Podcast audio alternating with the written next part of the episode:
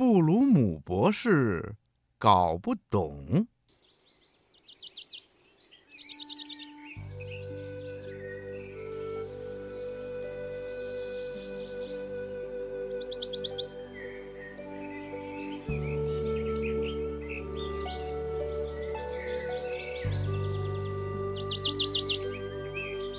在一座美丽的大森林里，有一座漂亮的木房子。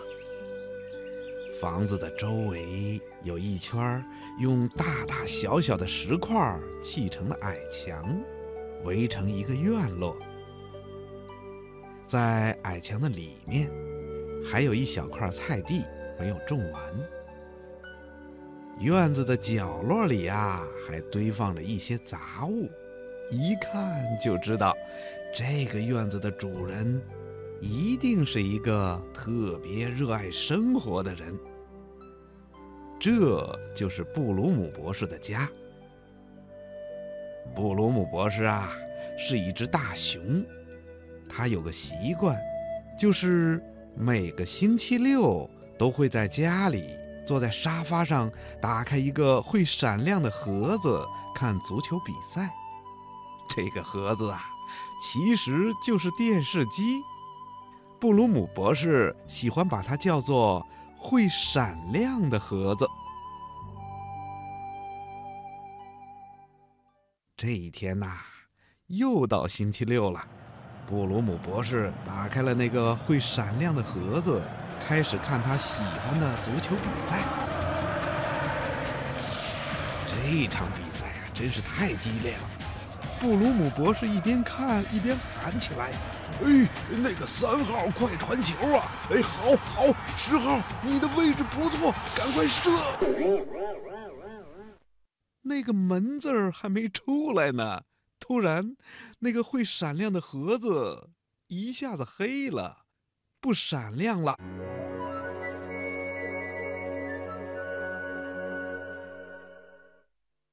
我的老天，这是怎么回事儿？布鲁姆博士很生气，他从沙发上跳起来，拍打着那个会闪亮的盒子，还大声的喊着：“快快快踢呀！”可是没用，盒子里面还是什么也没有，没有足球，没有足球场，更重要的是，没有了足球运动员。这可真让布鲁姆博士搞不懂。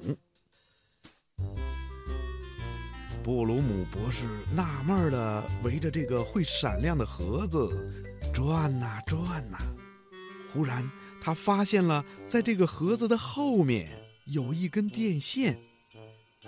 我的老天！布鲁姆博士想，这么大一个足球场，怎么会顺着一根电线跑过来呢？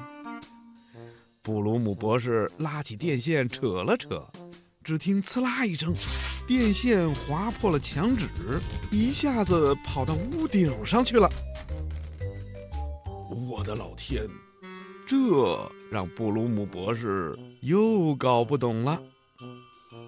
布鲁姆博士仔细地看了看电线，发现电线是通过一个小洞穿到了屋子外面去了。于是，这只大熊赶紧跑出了屋子，爬上了屋顶。可是啊，屋顶上还是没有足球，也没有足球场，更重要的是，没有足球运动员。不过，从这儿看上去呀，他的小院儿倒是尽收眼底。那石头矮墙，矮墙边的小树，还有那块只种了一半的菜地，甚至屋檐下那张折叠椅和那条养在鱼缸里的小金鱼，都看得清清楚楚，一目了然。再抬头往上一看，我的老天！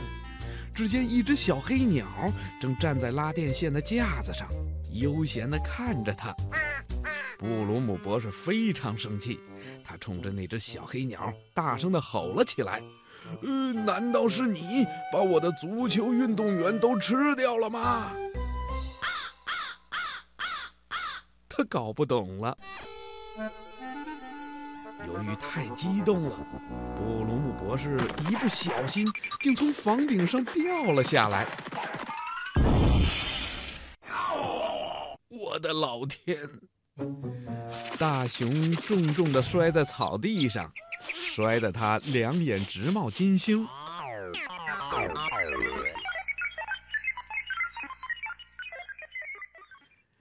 正当他想从地上坐起来的时候，忽然发现那条电线又从屋顶跑到了树上，而且还从这棵树上跑到了更远的树上。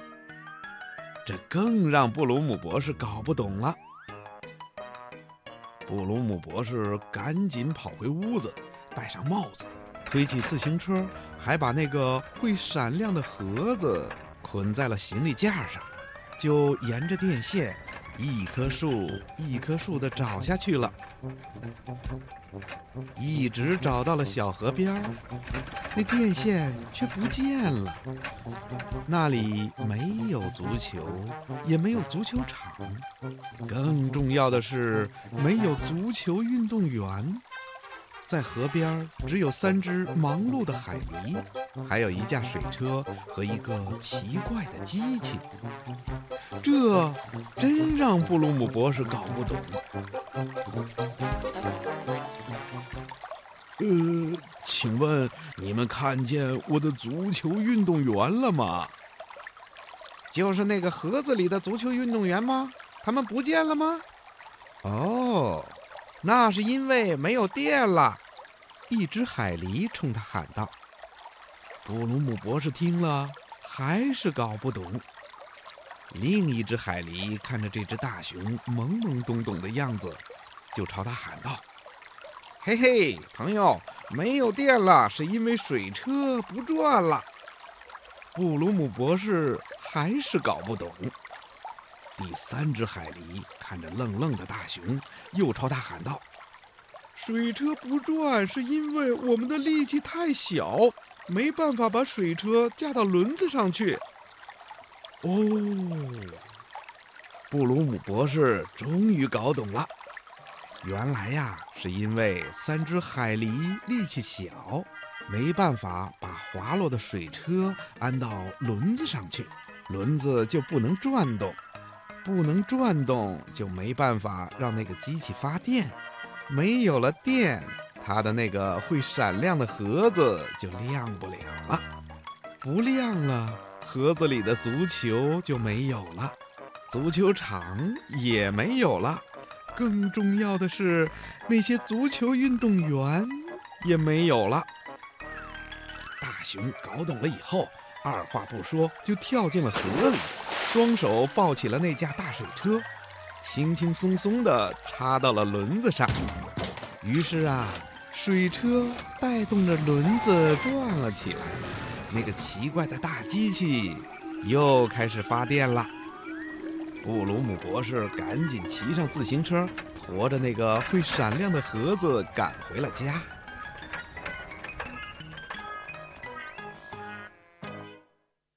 幸好。星期六还没有过完呢，布鲁姆博士赶紧把电线的插头插在了会闪亮的盒子上，啪的一声，盒子又开始闪亮了。我的老天！布鲁姆博士看到那些足球运动员竟然坐上了一辆辆小汽车，正在兜圈子呢。这。又让布鲁姆博士搞不懂了。不过没关系，赛车刚好也是布鲁姆博士喜欢看的哟。